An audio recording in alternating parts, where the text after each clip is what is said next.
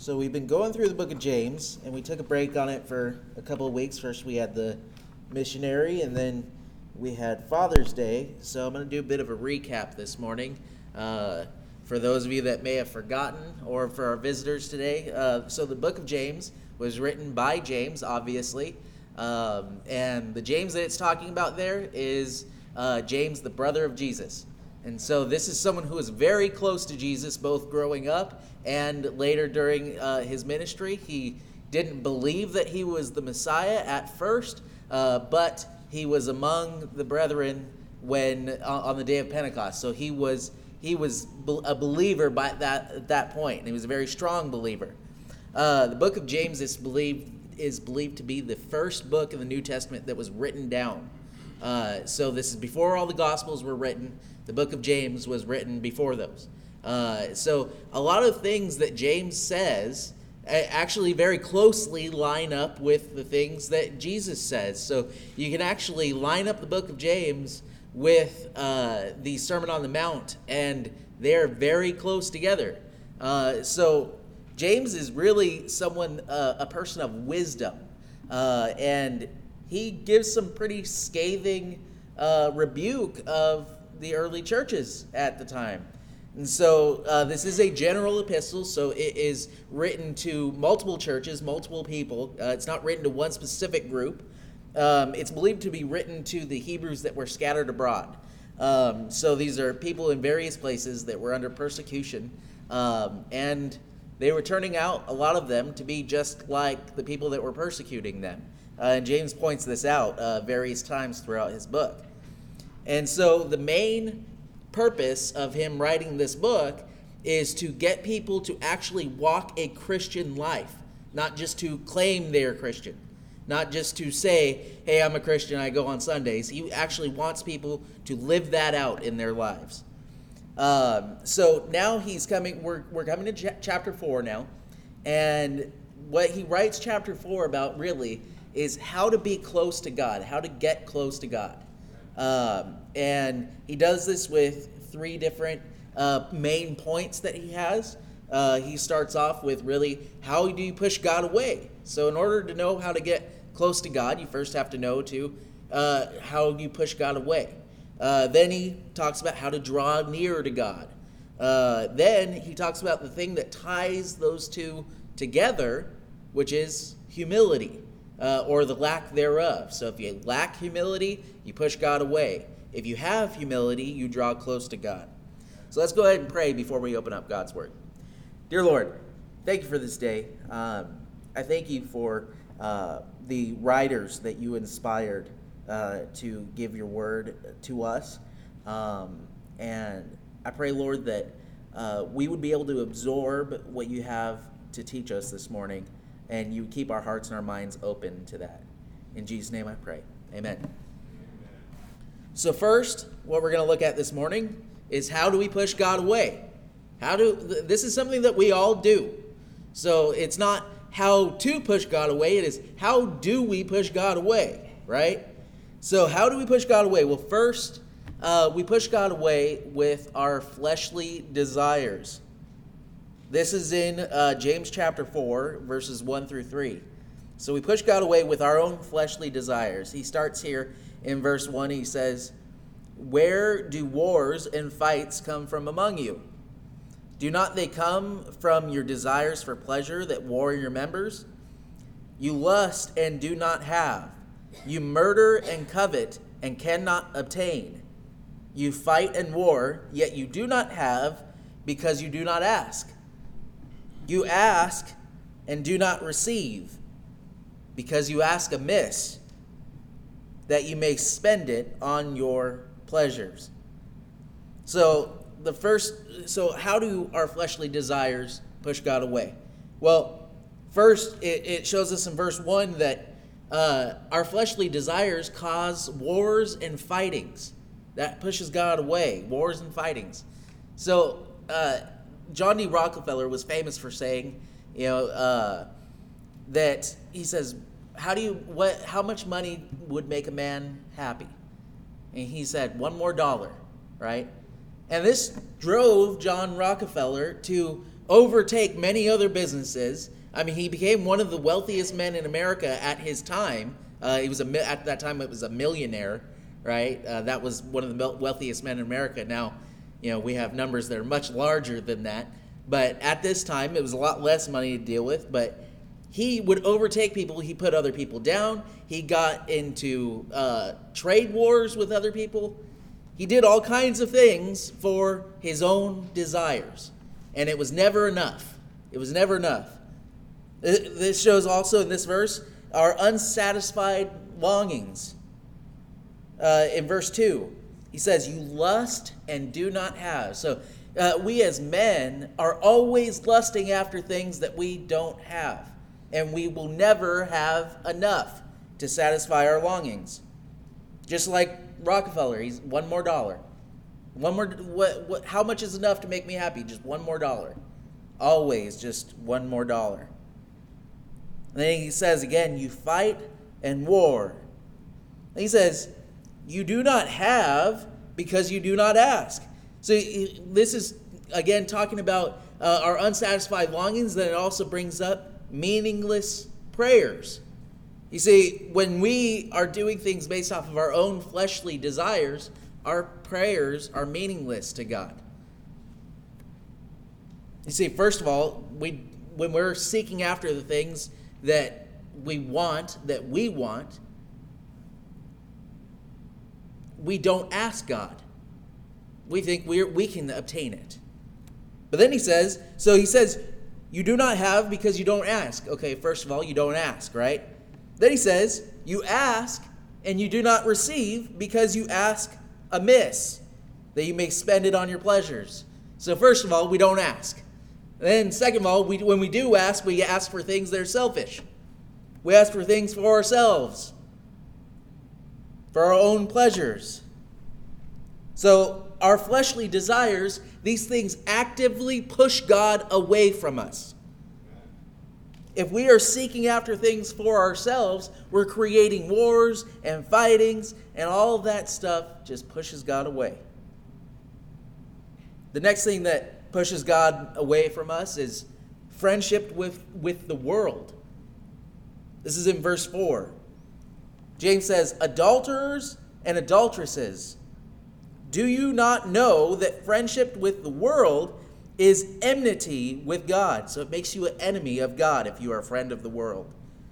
He says, Whoever therefore wants to be a friend of the world makes himself an enemy of God. So James restates that being at enmity with God. Notice in this first verse, in this first part of this verse, he calls them adulterers and adulteresses. Adulterers and adulteresses. See, if we're friends of the world, we are cheating on God. This is what Israel did. This is why God divorced Israel, is because they were worshiping other false gods. Now, we talked about this a little bit last week on Father's Day the, the false gods of America, right? The TV, the sports, all of that stuff, all the things that we worship, all of our stuff, right? We're cheating on God if we put that stuff as the most important thing in our lives. Now remember, friendship with the world is enmity with God. It puts us at odds with God. It means if we are taking the world side, God is directly opposed to the world. So if we are taking the world side, we are putting ourselves on the other side. God's not putting us on the other side, we put ourselves there we are at enmity with God. So, our fleshly desires, our friendship with the world, and the last thing that really pushes God away, and this kind of encompasses all of that, is our pride. In verses 5 to 6, it talks about our pride versus God's grace. See, those are two very opposite things, constantly warring with each other inside every man. James 4 5 to 6 says, Or do you think that Scripture says in vain, the Spirit who dwells in you, or sorry, who dwells in us, yearns jealousy, but he gives more grace. Therefore, he says, God resists the proud, but gives grace to the humble. So, first look at verse 5 here. The Spirit is jealous over us. See, God doesn't want us to have any other gods before Him, right? God's jealous over us. We need to be worshiping God as the center of our lives. You know, I, I love my wife, but if I put my wife over God, then I'm sinning there. And actually, ultimately, I will end up having problems with my wife in that situation. You see, in a marriage relationship, you both have to put God as the center of your world, and then you'll both get closer together. Because you're both striving towards the same goal. The Spirit is jealous over us. Jealous over our time, jealous over what takes place what, what takes the throne of our heart. We have to give everything to God. Notice in the first part of verse 6, he says, But he gives more grace. So God's grace is available to us. God's grace is always available. But our pride gets in the way of taking God's grace sometimes. Then the second part of verse 6, we see that God resists the proud. So if you have pride, if you're saying, hey, I'm doing this, I'm doing that, I don't need God, God will actually resist you when you pray to Him. That's a sad fact. We have to have humble hearts when we come to God.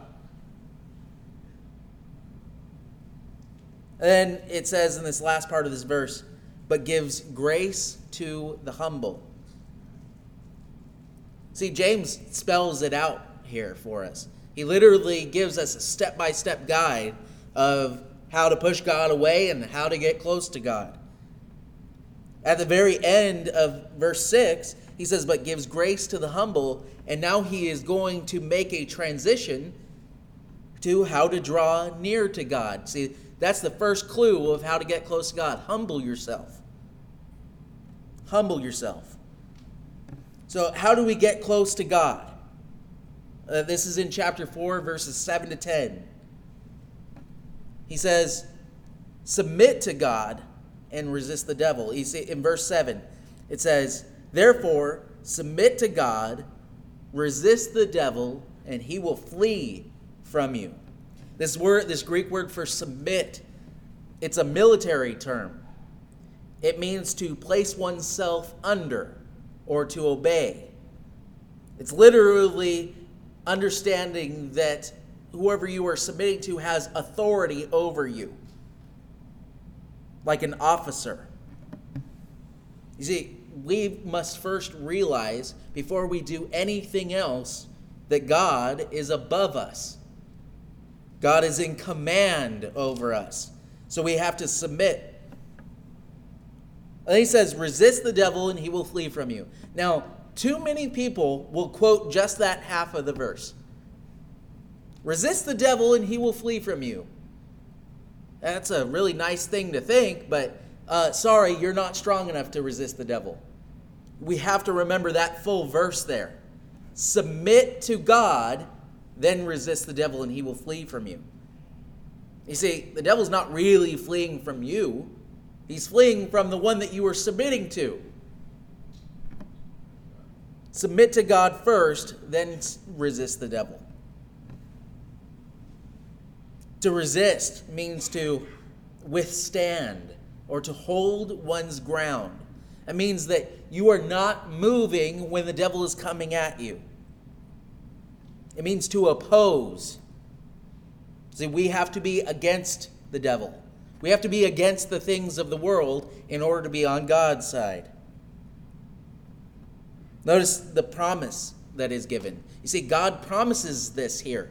If you submit to him and resist the devil, both of those together, the devil will flee from you. we have to resist our temptations. Then, verse 8, this is one of the most famous verses uh, in this passage. Draw near to God, and he will draw near to you. This is in the first part of verse 8. He says, Draw near to God, and he will draw near to you. And then he says, Cleanse your hands, you sinners, and purify you, your hearts, you double minded. So, verse, let's break down that first half of that verse. Draw near to God, and he will draw near to you. That's again a promise there. But it's a promise with a condition. See, if you want God to draw near to you, you first have to take those steps in getting close to Him. This reminds me of when Jesus is healing at the pools of Bethesda. Uh, this is one of the few instances where Jesus doesn't actually make physical contact with the man that he's healing. Uh, he sees this man who's been laying in a long for a long time in the state that he's in, and Jesus asks the man. He says, "Do you want to be healed?" And the man comes up with all these excuses of why he can't get in the pool, and he doesn't realize that Jesus is standing right there in front of him. His his, Savior is standing right there in front of him. But then Jesus says to the man, Jesus doesn't go down and grab the man and lift him up. He says, Arise, take up your bed, and walk. Jesus simply tells the man to get up. And see, that man had to make a choice. Was he going to stay there lying in his condition? Or was he going to take Jesus' advice and get up and walk? That man had to do something first. He had to have the will to get up. So we have to first take those steps in getting close to God. And the closer we get to God, God will get closer to us. That is the promise there. Now, the other part of this verse, he says, Cleanse your hands, you sinners, and purify your hearts, you double minded. So he gives us a command here. James is saying this. He says, Cleanse your hands and purify your hearts. Now, he literally tells people to clean their hands, the symbolic washing. Now, this is obviously a reference to the tabernacle and temple worship, where when the Jews would go in, they would always wash their hands first.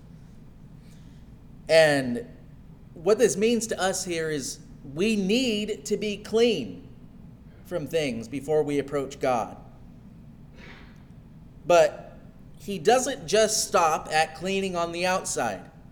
He says, Cleanse your hands, you sinners, and purify your hearts, you double minded. So the Pharisees at that time were all about things that were on the outside, all about cleaning the outside. Jesus, a lot of times, taught about the heart. It's not just about the outside, it's about what's on the inside. You say, cleanse your hands and purify your hearts. If you think about it, if we are rotten from the inside, we can scrub our skin all we want, but it's never going to be enough because you are rotten from the inside. Is always going. It, can you imagine cleaning dirt off your hands and just there always being more dirt there?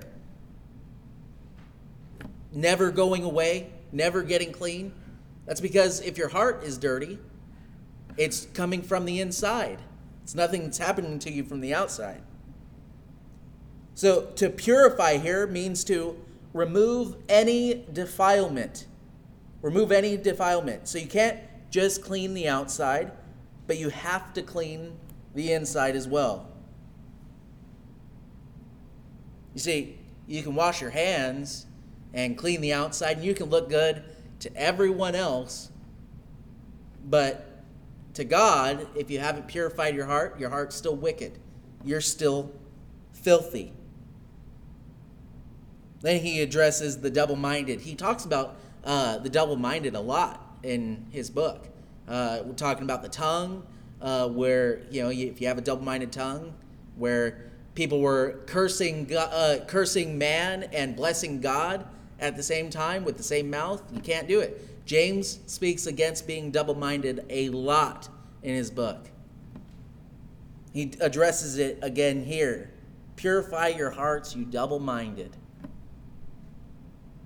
You see, we have to be concerned with pleasing God with both our actions, our hands, what we do in this life, but also our hearts. Our hearts have to be in the right place when we're serving God. Now, James gets to be really a, a bit of a downer here. James wants us to be miserable about our sin. We should be miserable about our sin. This is verse 9. It says in James 4, verse 9, uh, lament and mourn and weep. Let your laughter be turned to mourning and your joy to gloom. You see, there, there were some men that I knew when I was younger that thought that hell was a party. You know, they thought hell was going to be a, a, an awesome place. They would joke about it. What James is talking about here is not that we should always be sad. He's talking to people that were putting up their sin and laughing about it, making the sin be something to be glorified, taking joy in their sin. There are people like this in the world today. He says that we should lament and mourn and weep over these things. This literally means to be miserable James is commanding us to be miserable over our sin.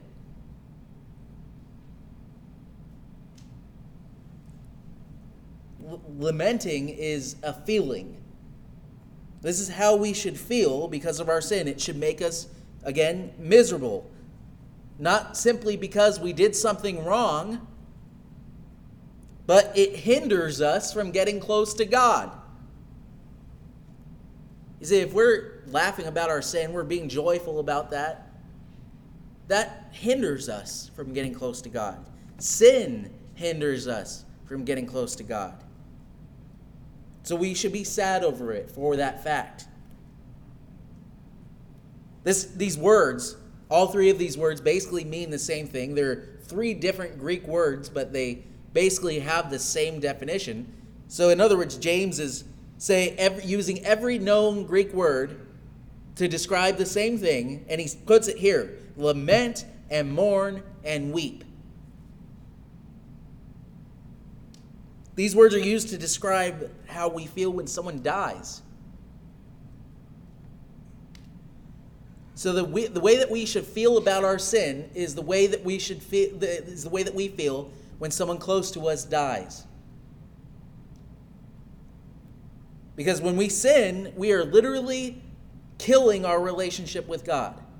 Now, obviously, we have forgiveness and we can always ask for forgiveness, and that brings us closer. But it doesn't change the fact that God abhors our sin. He loves us, but He hates our sin.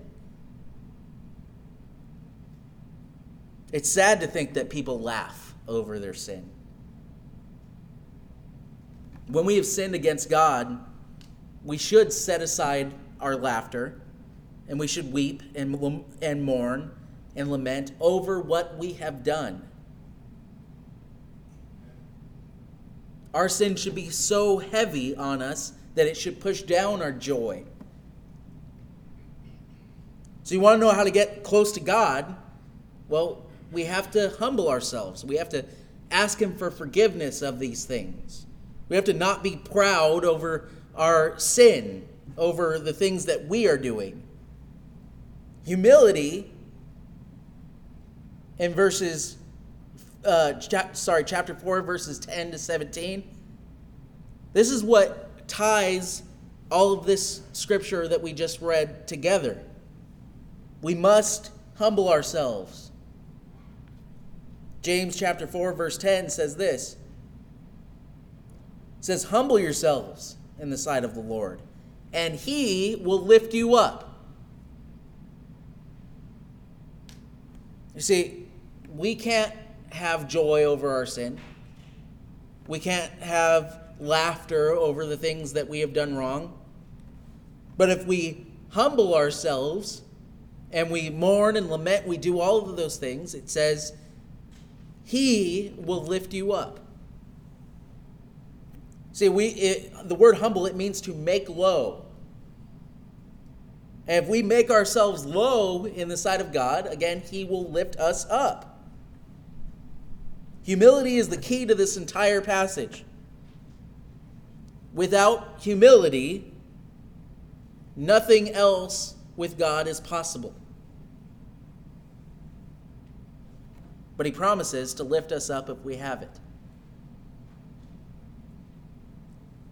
Now, James then moves on and he describes what the lack of humility looks like. First, it's treating our brethren poorly. Treating our brethren poorly in verses 11 and 12. Now, this is talking about saved people. Now, he, he's directing this at people that are saved, people that are supposed to be representing Christ in their lives. And he says in verse 11, Do not speak evil of one another, brethren. He who speaks evil of a brother and judges his brother speaks evil of the law and judges the law. But if you judge the law, you are not a doer of the law, but a judge. There is one lawgiver who is able to save and to destroy. Who are you to judge another? So he brings up three important things in this part of this passage. First, speaking evil of our brethren. He says, Do not speak evil of one another. And then he says, he talks about judging our brethren. So first he brings up speaking evil, right? That's that's you know the back talking. That's all of the you know when we we talk behind each other's back or we say mean things to one another. Speaking evil. That's literally speaking evil at a person. Uh, there's no other way to explain that. Saying bad things about someone, about a brother. Then he says, if you do this, you become a judge of your brother. So, by inherently saying something bad about someone, you are saying that you are better than that person when you're not. We're all sinners.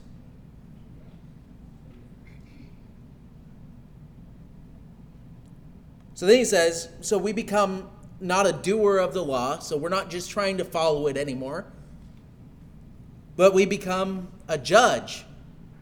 We become a judge in this situation. So when we become a judge, we're not only putting ourselves over the person that we're judging, but we are putting ourselves above God in that situation. He says, there is one lawgiver who is able to save and destroy. So we do not have the right to judge others in this way. That's what James is getting at here. So, uh, so lacking humility shows in our treatment of our brothers. So if we're speaking evil and we're judging one another, that shows a lack of humility on our part. Remember, if we, we show pride, God resists the proud. This also shows in losing sight of God's will. This is verses 13 to 16.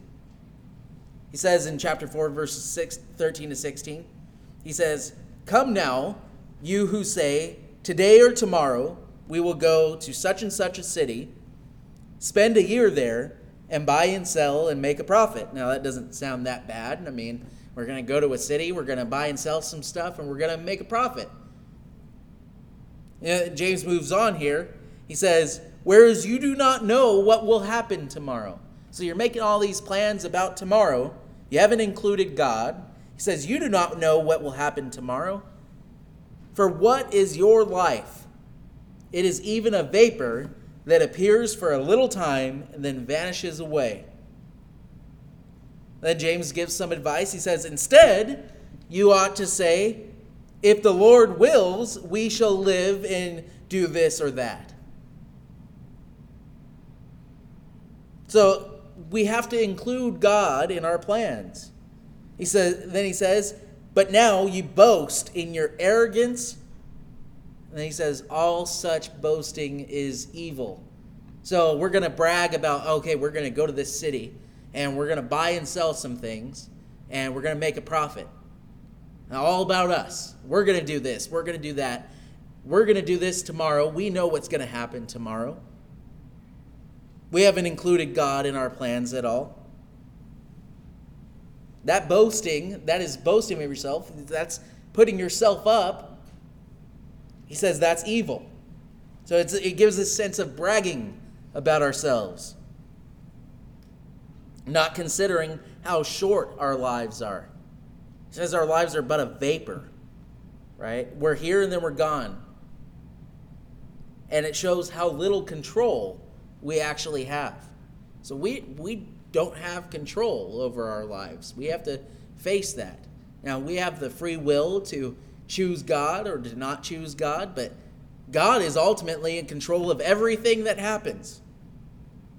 So we must always consider God's will in our plans.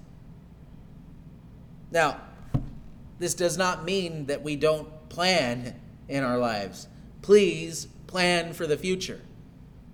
What James is talking about here is planning, not considering God. So when we plan for our futures, we need to consider God. We need to go, God, I want to do your will in my life.